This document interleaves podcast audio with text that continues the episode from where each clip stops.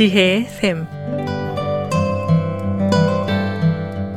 매주 월요일부터 금요일까지 각 분야의 전문가를 모시고 우리 삶에 필요한 말씀을 듣는 지혜의 샘. 이 시간에는 동북아 교육문화협력재단 나회계 이우영 목사님께서 말씀해 주시겠습니다.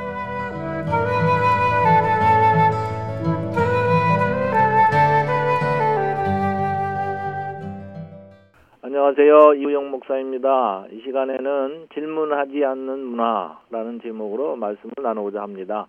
이스라엘의 노벨 화학상 수상자 아론 치에 하노베르 교수는 한국의 한 신문과의 인터뷰에서 이렇게 말했다고 합니다. 한국 학생들은 질문을 하지 않습니다. 호기심을 갖고 권위에 도전하는 문화를 만드는 게 중요합니다. 그분의 말씀은 호기심을 가지고 질문을 할 때 새로운 창조적인 결과를 가져올 수 있다는 말입니다. 일본에서는 19명, 작은 나라인 이스라엘에서도 10명의 노벨상 수상자가 있는데 한국은 아직도 한 명도 없는 그 이유일 것이라고 이렇게 설명을 하고 있습니다. 한국 학생들은 왜 질문을 하지 못할까? 호기심이 없고 알고 싶은 것이 없는 것일까요? 저는 그렇지는 않다고 생각합니다. 질문하지 못하는 것도 잘못된 어떤 교육 때문이거나 아니면 한국 고유 문화의 어떤 특징일지도 모르겠습니다. 한국 사람들에게는 두 가지 중요한 특징을 가진 성격이 있습니다. 제가 생각하기엔 그렇습니다. 수치심의 문화 어, 그런 면이 있고요. 또 다른 하나는 윗사람에 대해 어려워하는 그런 문화입니다. 질문을 함부로 할 때 모르는 것이 드러나거나 아니면 약점이 알려져서 수치를 당하지 않을까 하는 두려움이 있습니다. 이것저것 나서서 말이 많으면 점잖지 못하다고 야단도 맞습니다. 한국 사람들에게는 이런 면이 좀 심하지 않을까요? 윗사람에게나 권위 있는 사람에게 함부로 자기의 의견을 말하기 싫어합니다. 윗사람이 어려워서 친근하게 접근하기 힘들어 합니다. 이런 습성이 사람들 사이에 자리 잡아서 내려오다 보니까 아, 이게 문화 비슷하게 이제 형성되었나 봅니다. 윗사람을 존중하다 못해 이제 무서워하는 것은 아닌지 모르겠습니다. 또 한 가지 지적해야 할 것은 한국의 교육 문화입니다. 새로운 아이디어를 개발하는 창조적인 교육보다는 남이 잘한 것을 틀리지 않고 잘 따라하도록 그렇게 교육하는 풍토입니다. 대학 입시 문제에서도 한 문제만 틀려도 당락을 결정하는 이런 상황에서는 정말 학생들도 어쩔 수가 없겠지요. 가르쳐 준 대로 틀리지 않고 그대로 암기해서 따라해야 합니다. 어떻게 기존의 해답과는 다른 더 창조적인 해답을 생각할 여유가 있겠습니까? 이런 한국의 여러 가지 풍토를 그 이스라엘의 교수가 잘 지적하였다고 생각합니다. 윗사람이 아니면 어떤 선생님이거나 또는 학원의 그 명 강사가 가르쳐 주는 대로 그냥 따라 하는 것이지 다른 질문을 할 필요가 없는 것이죠. 이런 문화 때문에 한국 사람의 성격이 좋고 나쁘고 뭐 그런 문제를 떠나서 창조적인 업적을 내지 못하고 그래서 노벨상 수상자도 배출하지 못한다는 지적입니다. 노벨상을 받을 만큼 과학 연구에 있어서 창조적인 업적을 내려면 남이 안 해본 새로운 길을 개척하려는 도전 정신이 필요하다는 것이지요.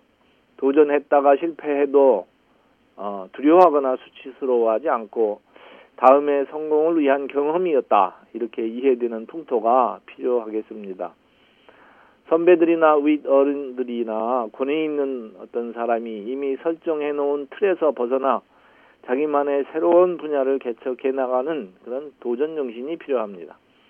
이미 남이 해놓은 것 열심히 외우고 복사하는 능력을 키우는 한국의 현재 교육은 이런 면에서 시대의 요구에 맞지 않는다고 생각합니다. 남이 가보지 않은 새로운 길을 가기 위해서는 우리 모두에게 용기가 필요합니다.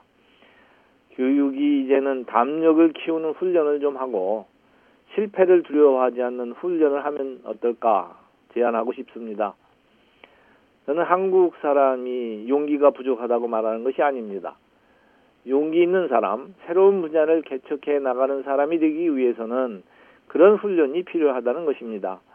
새로운 길을 만들어간 개척자 중에 성경에서 나오는 아브라함이 있습니다. 그는 조상들이 한 번도 가보지 않은 가나안 땅으로 들어갔습니다. 조상들이 잡아놓은 안전한 터전을 떠나서 가보지 못한 땅을 향하여 하나님의 지시만 믿고 순종했습니다.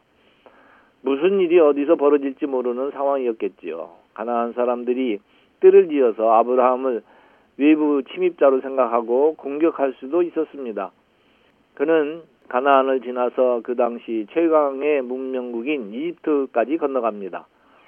물론 아내 사라를 사촌 동생이라고 소문내서 자기가 사라로 인해 이집트 사람들에게 어떤 환심을 사려고 시도한 적도 있습니다. 수치스럽고 참 실패의 여정이었을 것입니다. 하나님 말씀에 믿음으로 순종해서 나아갔지만 아브라함도 약한 인간이었습니다. 그러나 그는 실패를 두려워하지 않았습니다. 이런 아브라함의 용기는 어디서 생긴 것일까요? 자기를 복의 근원으로 만드시겠다고 약속한 복 주시는 하나님을 신뢰한 것입니다. 이렇게 복을 약속하신 하나님이 소돔과 고모라를 심판하여 멸망시키려 했을 때 아브라함은 용기를 가지고 하나님께 질문하는 놀라운 장면을 보게 됩니다. 소돔과 고모라의 의인 50명을 찾으실 수 있다면 그래도 그 성을 멸망시키시겠습니까? 이렇게 질문하죠. 창세기 18장 22절로 25절에 보면 그 사람들이 거기서 떠나 소돔으로 향하여 가고 아브라함은 여호와 앞에 그대로 섰더니 아브라함이 가까이 나아가 이르되 주께서 의인을 악인과 함께 멸하려 하시나이까? 그 성중에 의인 50명이 있을지라도 주께서 그곳을 멸하시고 그 50의인을 위하여 용서하지 아니하시리이까? 주께서 이같이 하사 의인을 악인과 함께 죽이심은 부당하오며 의인과 악인을 같이 하여도 부당하나이다. 세상을 심판하시는 이가 정의를 행하실 것이 아니니까. 감히 아브라함이 하나님을 향하여 질문을 쏟아냅니다. 의인과 악인을 함께 죽이시면 부당합니다. 정의를 행하실 것이 아니니까 참 얼마나 당돌한 질문입니까?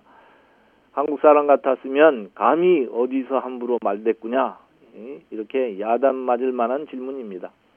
하나님도 한 인간인 아브라함에게 이렇게 너그럽게 사랑으로 대해 주시고 마음껏 질문할 수 있는 용기를 허락해 주셨습니다. 우리도 우리 자녀들도 모두 다 이렇게 하나님의 너그러움으로 허락하시는 용기를 가지고 살아갈 수 있기를 바랍니다. 그래서 삶의 새로운 지평을 매일 열어갈 수 있기를 바랍니다. 감사합니다. 지금까지 동북아 교육문화협력재단 나프에게 이우영 목사님께서 말씀해 주셨습니다. 지혜의 샘 오늘 들으신 내용은 극동방송 뮤지지사 홈페이지 usk.febc.net usk.febc.net에서 다시 들으실 수가 있습니다. 이 시간 방송을 들으시고 지혜의 샘 프로그램이나 극동방송에 대해 더 자세히 알기 원하시는 분은 연락 주십시오. 전화와 지역번호 562-448-1782 지역번호 562-448-1782로 연락 주시거나 극동방송 뮤지사 이메일 주소 koreadept@febc.net koreadept@febc.net으로 문의하시면 자세히 안내해 드리겠습니다. 아름다운 음악과 기쁜 소식을 전하는 극동방송에서 보내드린 지혜의 샘 오늘 순서를 마치겠습니다.